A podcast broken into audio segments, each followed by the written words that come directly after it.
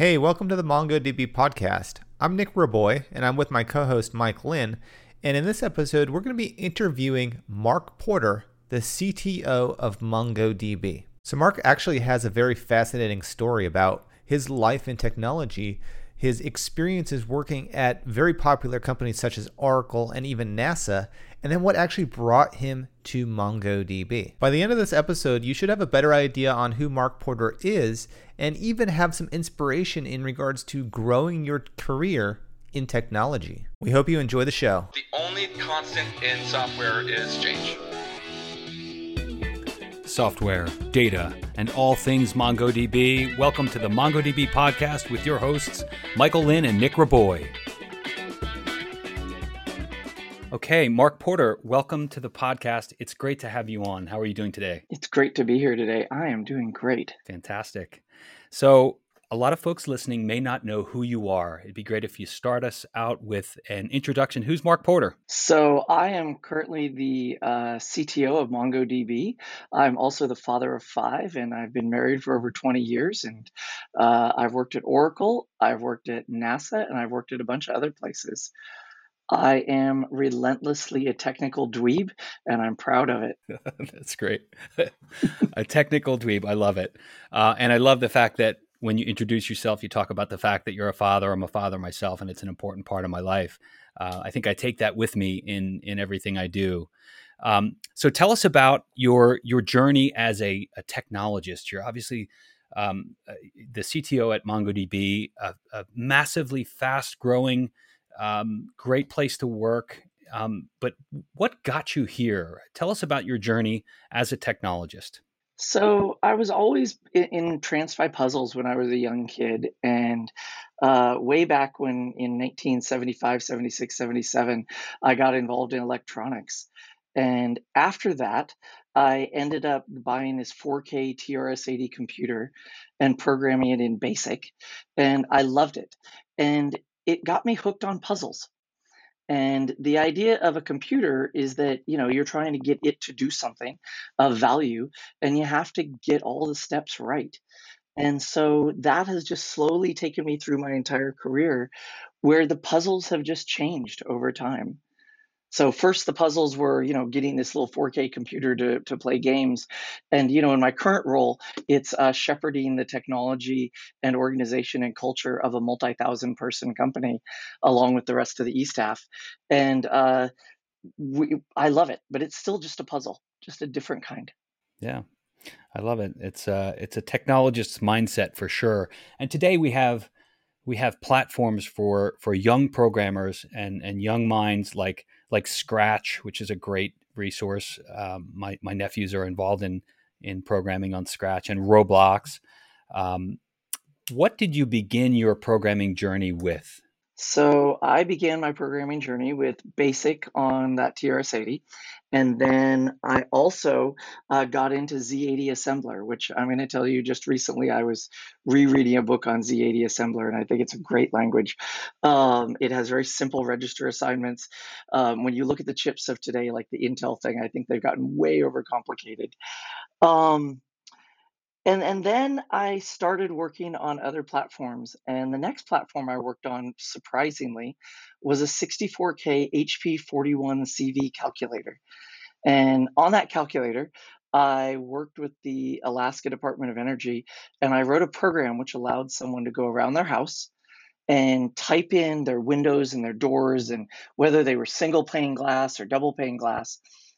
And then this little program would go and it would chew for like 45 minutes and it would spit out this this very long ticker tape because the printers back then were on silver foil and it actually burned the uh, the printing into the silver foil and it would print out this long t- ticker tape of what you could do with the thousand dollar Alaska credit to improve your house. And so people would take this long silver roll of tape to the Alaska Department of Energy and they'd get approval and then they'd go to a contractor and they'd get their house energy improved. And i was so excited about this program because it helped a couple hundred households uh, at least while i was using it it helped a couple hundred households have better energy savings. That's incredible. And how old were you at that time Uh, let's see. I was uh, a freshman in high school. So, how old are you when you're a freshman in high school? Like 16, 17? Yeah, yeah, about about that for sure. I also know that you've worked at a number of really large companies like like Oracle, Amazon. Um, tell us what it's like going from from a company like that to a smaller startup uh, type culture, maybe like at Grab and even at, at MongoDB to a to a large degree. It's been an interesting journey. So the very first company I worked for as a major, as a real company, was a construction management company up in Alaska, and it was like twelve of us, and four of us were programmers. And um, I love that culture. I love just getting in and doing what needed to get done. There was no process. There was no overhead. And then I went to NASA, and while I was at Caltech, I, I worked at, over at JPL, and wow, there was a lot of process and overhead. And um, but it was all good and and we were doing real science and it was fun and the people there were just so earnest about what they were doing. And then you mentioned i worked at a couple other big companies and one of them was oracle. And one of the things i loved about oracle is even though it was a big company they were relentlessly in pursuit of technical perfection. That was it. And if it took three more years to get the database out but it was the right database it was it was that's what they would do and then I'll compare and contrast that with AWS, where AWS, it's about getting the release out. It's about delighting customers with whatever you can get out next quarter. And, and we take on a lot of technical debt at AWS. We uh, do a lot of things in order to serve the customer just as quickly as possible. So all of those different things put together showed me that there's a lot of different ways to get things done um, at companies. And when you go to a new company, the advice I'd give someone is listen for your first 30, 60 days. Listen to what they value, listen to how they make decisions. That's great advice. Nic, you wanted to jump in. Um, yeah, I'd actually like to jump into some of your career history. So, I mean, what, uh, I mean, other than MongoDB, of course, where did you have the most fun um, in your in your technical career? What company? What, would you say it was Oracle or? Oh, that's hard. I've I've had fun every place I've worked. Um, but I'll give you a couple fun incidents. One was in 1993, Oracle decided to enter the interactive video business. And one of the most fun things about that was we were on a flight over to see British Telecom and we were selling our video server. Now, it's really important to note that not a single line of code had been written for the video server and we were going over to a major telco to sell it. And on the way over, this is long before the internet, my friend Bill and I, we had this three inch thick MPEG spec. And the goal was that by the time we landed in London, we had to be experts on digital video. And, and we were, and we sold the contract to British Telecom, and it worked really well. Unfortunately, we then spent the next three years working seven days a week catching up with the promises we'd made and delivering those products. We built a team of over 100 people, and it was just incredible getting a bunch of people together, taking all process constraints away, and just saying, get stuff done. And it was just, it was one of my favorite times in my career. Even though we were working seven days a week and sleeping under our desks and you know all those things it was still the most fun time we've ever had. In fact we recently had a reunion of about 50 of us uh, 27 years later and we still remember that time as the best time in our careers. It's fantastic. So um, there's a lot of folks that may not know um, how you take the reins of a company like mongodb and what are some of the things that you're looking at initially as um, you know you mentioned you're going to listen um, initially, and I love that. Uh, kind of see the lay of the land, see how things work, I suppose. But um, I'm I'm curious what it's like to to kind of take the technical reins of a company like MongoDB, and and what are you thinking about as you start your first 30 days? Well, the first thing I'll say is is that as a CTO, I think that I'm not so much planning on taking the reins as you know being an advisor. As you go up in your career, you know, go up an org chart, you find that actually you have less and less direct control and it's more control through influence and through being a counselor and through being uh, you know uh, bringing overview and viewpoints and judgment. And so what i'm hoping to do at mongodb is talk to people about the technical directions we're taking listen to them bring my experience of what's worked or not and and guide the company on its path And the areas we're looking at right now are number one, we have a mission critical cloud uh, multi-cloud database that's a general purpose database and i want to get that message out there. The second thing is i really really want to focus on our personas our developers who use our product our dbas who manage the product and i want to understand them and then i want to be the bridge that brings that back into the engineering organization and really helps the engineers who all they really want to do is delight customers and i'm going to help build that bridge between them so you're relatively new to the company still, but have you established any of the personas yet, or uh, you want to shed some light into that? Um, yeah, so uh, you know the personas that the company currently focuses on are the developer persona, and obviously there's the DBA persona. But it turns out there's a lot of other people using our database. There's people uh, using it, uh, Atlas Data Lake for analytics. There's people standing up websites using search. There's mobile developers using Realm, and all of those people I'm learning about and learning about how they actually can you know write modern applications quickly. Great. So, Mark, I also see that you worked at NASA, and uh, I mean that's fascinating to me. What is it like to work at NASA? Can you give us any secrets? Well, I don't know if I can give you any any you know meaningful secrets for like getting a job there or anything, but one of the things that I liked most about NASA is that it's just a. I worked at JPL in particular, and JPL is a campus of about four thousand people who all they are is scientists who just want to get science done and um, I worked in a semiconductor lab, and I worked with some of the you know smartest people I've ever worked with, frankly. And what I loved about it was this this amalgamation of software with hardware with science, and it was it was pretty awesome because like one of the projects I did was we were building gallium arsenide chips for testing and we had this huge bakeout machine which had to get the interior of the bakeout machine down to you know ultra ultra high vacuum like even more vacuum than interstellar space and so it was about a three week or four week bake out process. And so I wrote the software that would go around and do heaters and coolers all around the machine, trying to heat up the parts to get the atoms to wander around, and then the liquid nitrogen uh, nodules that the atoms would stick to. And writing that software was totally awesome. And here I was working with scientists doing real science, you know, sitting there writing Fortran on a VAX. And that was pretty cool. I was uh, going to ask you what the uh, language is. Sorry, go uh, ahead. Uh, well, yeah, yeah, it was Fortran. Um, and the other um, project that I did there that was kind of fun was we were gifted with the uh, JPL's first scanning tunneling microscope. And we were able to write a program on it in about a month, which allowed us to actually take the needle down and work out individual atoms on the surface. And the whole stupid thing was about the size of a college refrigerator um, that you might have in a dorm room. And you know, here we were bringing up pictures on our little one megabit, uh, sorry, one megabyte microvax of pictures of an individual atoms, and we thought that was just so cool. So yeah, those were some of the projects we did. It was it was great.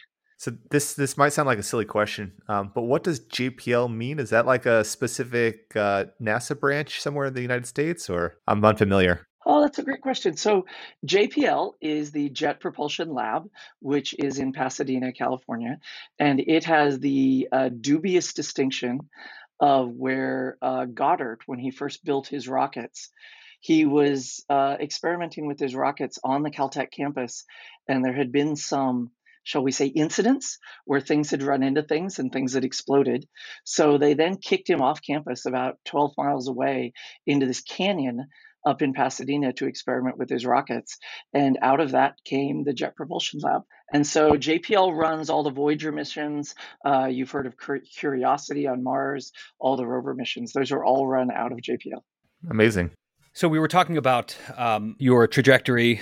Uh, you've obviously held some some great positions at really great companies, and uh, one of the things that I've found is that when I'm working in a really high functioning successful team, um, there are a couple of things in common. And one of them I always see is that we hire really well. And I'm wondering, Mark, if you can help maybe some of the folks that are listening would like to work at a company like like Oracle or Amazon or even MongoDB. Um, what kind of advice would you give to to folks that that are listening that um, that may want that are shooting for uh, for that type of position? Yeah, it's a great question. So I've been managing since I was about 27, 28, and uh, that in itself has taken a lot of a lot of time to get better at. But I think you hit the nail on the head with great people. And so when I interview, every company has its own interview skills. Um, I look for a number of things. One of the things I look for is just curiosity, um, because when you're not managing someone, you need them to be going and figuring stuff out. So I love people who are just curious, curious all the time about technical stuff, about processes, all of that. So the other thing I look for is I look for people who've stayed deep technically. And what that means is that, you know, no matter what they've done, maybe they think they're one of the best people in the world at it. Like if it's assembly language, they know how the chip works, or if it's databases, they know how the consistency model works, or if it's application development, they know everything about the framework. What I find a little bit dangerous in today's world is people will do these two to three year stints at four or five companies in a row and they end up being 15 years into their careers, sadly, with only two or three years of repeated experience. And so my advice would be stay deep. And then when you interview, show that curiosity, show, you know, how much you love to learn because, you know, we shouldn't be hiring for expertise. We should be hiring for curiosity, ability to learn, and ability to work with others. That's great advice. That's um, some advice I received from the founders of the company that I worked at previously, Medallia. They were relentless about their uh, their, their passion and and curiosity, as well as that um, that mindset around uh, being open. Um, go ahead, Nic. Yeah, so I, I have a, a, a, question regarding because you mentioned uh, frameworks, learning, kind of going deep into the framework, if that's kind of your thing. Um, do you feel like the landscape around that has changed a little bit? Because now, I mean, we're talking 10 years ago, there probably was maybe one or two frameworks for any given language, but now we're looking at languages and technologies that have a hundred different frameworks. And sometimes these companies um, are using a hundred different frameworks within their their stack um, for their product. Does does this have any kind of impact to you? Well, uh, you know, it, a lot of that's over on the mobile side, and sure. you know, from what I've seen, from what I've seen, you still have to be deep. You still have to get it working right. Um, at Grab, we built this mobile app and we used a number of frameworks as well. But at the end of the day, we started settling on just a couple, which we just got really, really intimate with. Uh, Grab had to have its mobile app work on, you know, hundreds of different models of devices, uh, all the way from low-powered devices to the latest, you know, Apple or Samsung device. And so we had to get really, really deep. Um, you know, I'm always a little suspicious when I hear that someone's working with a hundred or so frameworks or things like that. Yeah um, you know, just to be really honest with you. Um, so I'm I, am i am curious there. Probably an over exaggeration, but uh, it, it, does sometimes but seem like 10. there's a lot going on. yeah. Um, yeah, even so, ten makes me wonder if they're doing the right thing. yeah, uh, I I feel you. Uh, so in regards to uh, going deep and being good at what you do and, and really focusing on things, how do you how do you manage a work life balance? Um, between personal life and uh, being skillful and, and on top of things at work? So, you know, I'm I'm like a lot of people who grew up with tech in the in their teens, and I probably work a little bit too much. There's no doubt about that. At the same time, I've learned that things like budgeting hours between your work and between your home they don't typically work that well. What I found is that sometimes your life needs more time and sometimes your work needs more time. And so the way I do it is I try to work out contracts with my work and contracts with my home for, hey, this month is going to be really, really hard for me um, at home, or this month's going to be really hard for me at work. Like right now, I'm I'm moving between houses, and you know, Dave, my boss here at MongoDB, has been completely accommodating of all the different schedules and needs I've had. I think what's most important is that you're open and transparent about that balance with with everyone that you're with and you don't make promises you can't keep. So um, in in a previous example when you mentioned the, the most fun that you had uh, and that was with the the video encoder right? Um, you um, you had this this this idea you sold and then you spent uh, did you say three years working on it seven days a week? Is that what i heard Yeah, that is what you heard. In fact, we got to the point where people would ask permission to take Sundays off. And we're like, of course you can take Sundays off. But yeah, no, it got we were working that hard that people would ask permission to take Sundays off. Now, did you ever did you ever come into a scenario where where something like that um, happened again, where you were working so aggressively, or I mean, maybe maybe that was maybe you enjoyed that. I, I don't know. Um, yeah, that was an interesting one. That one was by choice. We had a bunch of, you know, people in their, uh, you know, 20s and early 30s who chose to do that. Now, people who had, uh, you know, family lives, obviously they weren't required to work like that. But a lot of us just chose to do that because we were so inspired you know to change the world. And and frankly that's one of the things that i'm excited about here at mongodb is that i really really do think that mongodb has changed the world of application development and will continue to do so in the future. And so when you're changing the world you just want to come to work every day. You just get up in the morning and you're like you know what little piece am i going to play in that journey today? I love that. Whatever i'm doing I, I i have to i have to be jumping out of bed. I have to be excited about what i'm doing Otherwise, I, think it's time to to find a new position, and um, that's something at at MongoDB that I've just been, you know, so fortunate. The the product set is so compelling. The the the the people are so smart, and and the the direction, the space that the product is in is just so exciting to me.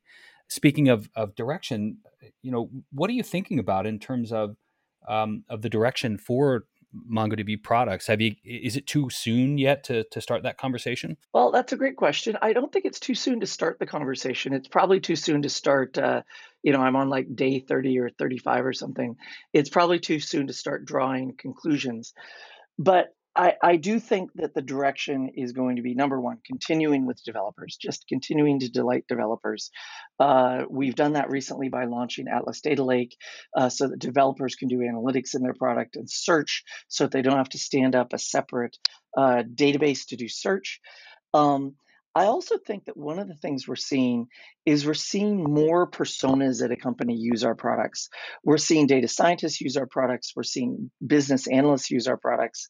And so I think part of the direction is going to be making sure that we can delight all of our stakeholders. And that's going to that's going to take some some changes to the product over the next couple of years. Another direction which I'm really excited about is uh, migration, making it really easy to get data in and out of the MongoDB product set. And so that's an area where you know we have some utilities in that area but i think we can really grow those to make it transparent for people to move their you know legacy relational stores like oracle and sql server move those over into mongodb where they can work on them you know faster and better and a lot cheaper as well hmm. What about this the the relational to to document oriented space. I mean, relationals had its time. It, it, was a logical view on how to store data that, in my opinion, was was built with the constraints of the technology of the time. Right? I mean, we store data in in rows and columns and tables because it helps us reduce the number of times that we duplicate data. And that worked in a time when disk storage was extremely expensive. Um, document oriented databases let us get more flexible. Um, tell me about the transition you've made as a technologist coming from the world of relational, you know, working at, at Oracle and Amazon. Any any stories to tell us about um, that transition and and your thoughts on the technology uh, transition from relational to to document orientation? Yeah, I think it's a very interesting transition. I think, you know, I'll, I'll just point out that uh, Codd's paper was written in June of 1970, which was, uh, last time I checked, 50 years and two months ago as of this podcast. And I mean, it's an amazing paper, and relational algebra is amazing. And what's interesting about it, like you say, is it's correct. It allows you to think about things in a pretty powerful way that the industry needed at the time.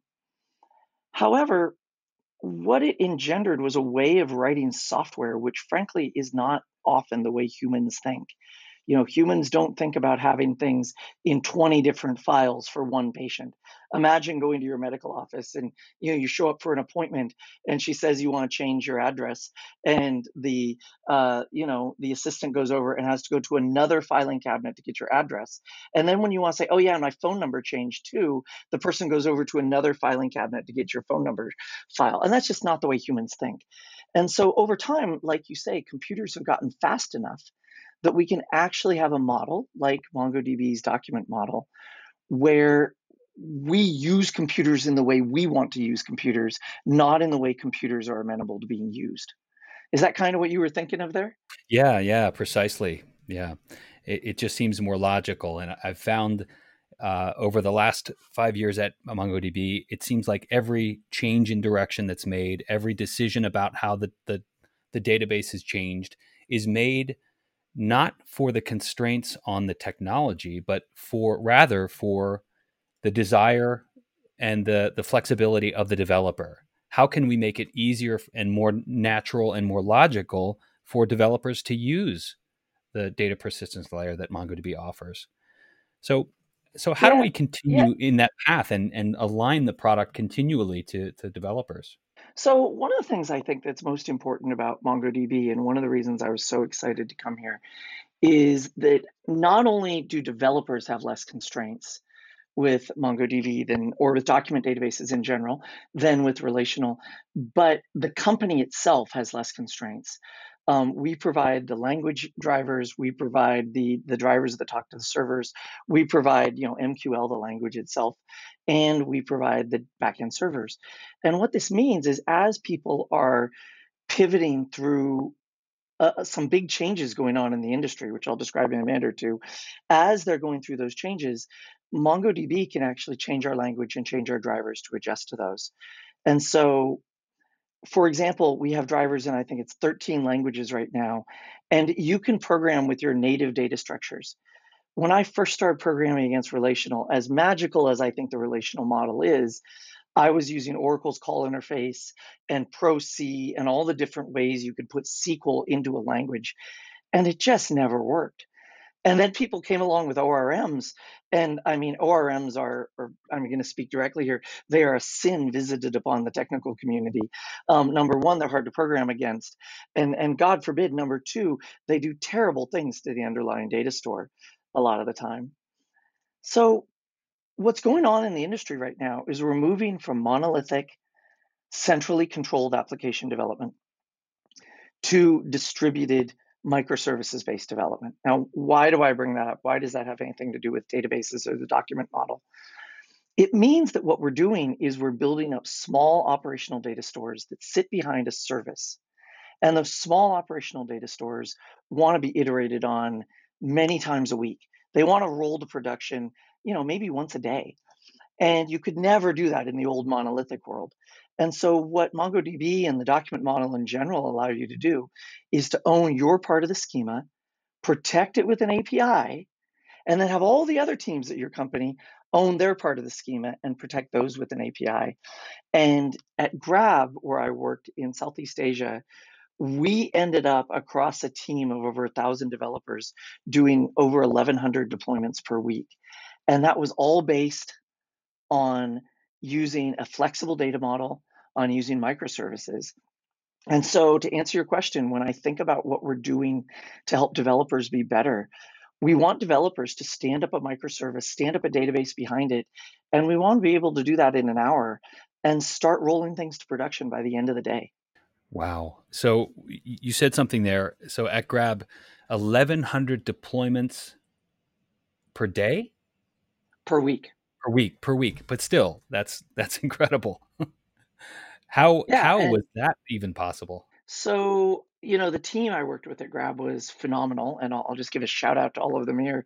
Um, we developed a system called conveyor that actually did those deployments from would build would go through staging would do those deployments and then would monitor in production all the metrics around that service and would do auto rollbacks now, now the thing I didn't say is we also did about 100 rollbacks per week. And but most of those rollbacks were automatic, done within a minute. and the system would just say, hey, that piece of software didn't do what it was supposed to do, and it would roll it back. And so, you know, we used software to help us develop software. And, you know, that's what MongoDB is about with our drivers. That's what MongoDB is about with our, you know, all the things we're bolting onto the database to make it better. Um, is we just keep using software to make software development easier. Yeah, and I love the idiom. Like you touched on this, the idiomatic nature of, of MongoDB in the driver landscape. I just uh, I'm transitioning into a role where I'm focusing on Swift and developing software with Apple uh, for for mobile, and you know the the transition is is seamless. I I take the skills that I have around MongoDB. Uh, working in JavaScript or PHP or whatever the language is, and I transition it to uh, to Swift seamlessly. It's um, uh, it's it's quite a um, an amazing thing for sure. So uh, just just so that we have a little bit of clarity around um, the 1100 deployments and, and, the potential 100 rollbacks, um, what is Grab? Can you put con- some context there for people who have never heard of it? Uh, maybe it'll make more sense on why there are so many deployments in, in a week. Yeah, so Grab is uh, Southeast Asia's largest ride hailing company. Um, not only does ride hailing, but does food and uh, financial transactions and deliveries. Um, not really well known in the Western world, uh, but uh, it's the third largest ride hailing company in the world, right after Uber. And, uh, you know, 16,000 employees, big company. And the tech organization was about 2,000 people. And one of the reasons that we did all those deployments every week was that we had broken our technical team up into over 45 tech families. And each tech family was this unit, and it had a product manager and a data scientist and analysts, and it had engineers. And these people were chartered to function as a unit. Very, very little top down management of software development at Grab. And so these teams would build these microservices, and the microservices were tied to the teams. And so each of these teams had quarterly milestones that they were delivering on. And so if you think about 40 teams with, you know, 400 microservices and, you know, 2,000 developers, 1,100 deployments a week, it, it sounds about right. It sounds like software is just rolling out the door every day. Still, the numbers are are pretty impressive. Um, great. So, um, where do we go from here, Mark? Um, is there anything else you wanted to to discuss while we're on the podcast? Yeah, you know, one of the things that I find is really interesting is you know people adopting the cloud and managed services, and you know what does that mean? So you know we talk. Google has this famous uh, phrase they use called toil. And toil is work that has nothing to do with customer value. It is work that is not does not make you feel smarter or more clever. And so much of what people do these days, still in software, is toil. And standing up a database on your own machine, managing it, that's toil. Standing up a search engine is toil. And so when I was at Amazon in RDS, we ran a, a large fleet of managed databases, and we loved having all those people, these customers would come, they'd move their databases over, and their DBAs would get to be able to do less toil and more work around application design and development and management. Well, at MongoDB, we have the same thing. We have Atlas, and Atlas is our managed service, which we're slowly pulling all of our different capabilities into. And Atlas allows you to stand up something and get it going immediately. And if it's okay, I'd like to tell a little bit of a story about my journey on that. I'd love that.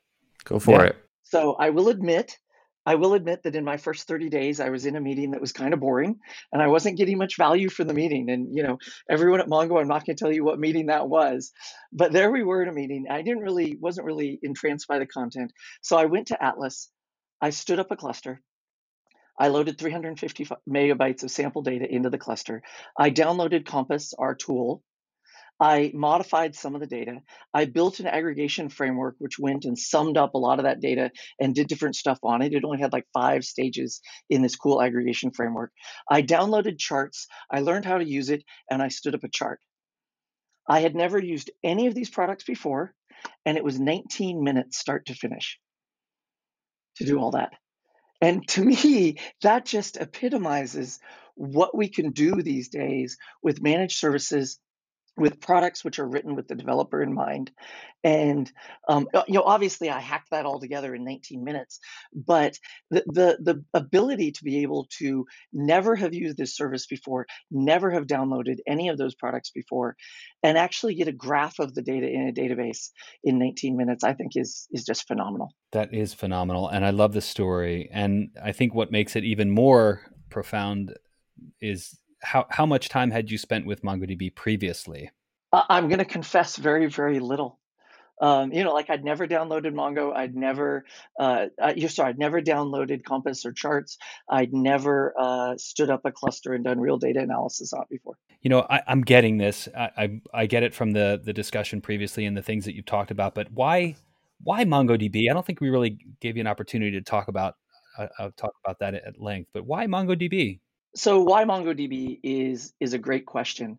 Um, about a year ago, while I still worked at Grab, I was sitting with one of the seminal people in the relational database world, a friend of mine named Hal Berenson. And we were sitting there and we were drinking together. And we came to the realization that our entire careers had been centered around databases and centered around the promises we were making to developers. And we got kind of depressed because databases remain hard to use. Databases for the relational databases, which is all I was thinking about at the time, remain hard to program. They don't stay up reliably. They're unpredictable. And we just sat there and we said to each other, are we really going to end our careers having failed at something we started our careers doing. And it was a very depressing moment. Frankly, I'll just I'll just be very direct. It was very depressing. And so when the MongoDB opportunity came out of the woodwork, that conversation haunted me after I had it. And the reason I'm at MongoDB is I think we can actually finish off what we started so many years ago in the 70s and 80s and we can make a deba- database so stunningly easy to use that uh, it's just delightful. And it has all those promises that we've been promising for decades about ease of use, about reliability, about stability, about predictability, about cost management um, that we've been doing. And so that's my goal. My goal is to to basically put a put a bow on my career and make these databases magical and easy to use. That's um, that's great, Mark, uh, and and it's a terrific story. So you've given us some great advice on uh, what you look for in in employees at MongoDB. How about in senior leadership? What do you look for in your in your leadership team? So over time, what I've noticed is that as people change in their careers, they start out as an IC, they might become a manager or a principal engineer. The job actually changes. And unfortunately, while we interview people for, for different levels of jobs, when we promote people, we often don't train them and we often don't teach them the job is different. It's a fundamentally different job. And so when I look at senior leadership, I, I try to figure out whether they're going to succeed in a role that's fundamentally different than you know than what they had earlier in their career. And anyone who knows me is gonna is gonna be ready for the five things. And the five things I look for are complexity, ability to deal with truly complex problems, ambiguity, the ability to see an ambiguous situation and get enough data to make a decision without getting too much data. Dealing with ambiguity is, is really important as a senior leader. Third is sense of urgency. When you're a senior leader, the sense of urgency comes from you. If, if there's no one above you in the organization and you don't have a sense of urgency, by definition, the, the organization won't move quickly. Fourth is judgment. I look for people who can make decisions. And, and sadly, judgment is something which is very, very hard to teach. And so I, I look for people and I listen to decisions they've made in their careers. And I try to, to figure out whether this person will make great, great, uh, you know, answers there. And then finally, I look for care. I look for compassion. Does this person take everything that they're doing and do they bring compassion to how they work with employees, how they work with customers, how they work with partners? And that means that they're going to be long term successful in everything they're doing in those areas. And so all companies have this, you know, checklist of things they look for. You know, those five things are my checklist that I look for in senior leaders. That's fantastic. Well, terrific. Mark, I want to thank you for taking the time out of your business busy schedule and and talking with us. I think we've um, we've learned a lot about you, and um, I'm really looking forward to to having you at MongoDB and and looking for that bow that you put on MongoDB. So, um, uh, Nic, anything else before we close out? Uh yeah, I'll go with the the typical closeout question. I mean, if if people wanted to get in touch with you, uh, do you are you on social media? How how would you like people to engage? So uh, I do have a Twitter account, and that's one way, which is um, Mark Loves Tech. That handle probably doesn't come as a surprise. And then uh, I actually have no trouble with people emailing me directly, and it's mp at mongodb.com. Just reach out to me directly. I'd love to chat with any of you. I also am very open to LinkedIn reach outs as well. Terrific. Well, I hope this is not the last. I hope that this becomes a recurring thing. We'd love to have you uh, on the podcast talking about your transition with MongoDB and and uh, and the roadmap, of course, uh, things that you can share. And uh, with that, I think we'll close it out. Thanks again, Mark. Have a great day. Thanks very much, guys. Very nice to meet you. We're hoping that you got a lot of value out of this podcast episode and learned a little bit about Mark Porter, the CTO of MongoDB. If you have questions about MongoDB, you can ask about them in our community forums at community.mongodb.com. You can also check out our developer portal, which is developer.mongodb.com, which has a lot of different useful tutorials on a variety of topics ranging from MongoDB Atlas to Realm and a bunch of other great things. If you enjoyed this podcast episode, it would mean a lot to us if you went into Apple Podcast or wherever you're listening from and left it a five star rating and review. So that way other listeners can get an idea of what they're getting themselves into when they click that play button. We'll see you next time.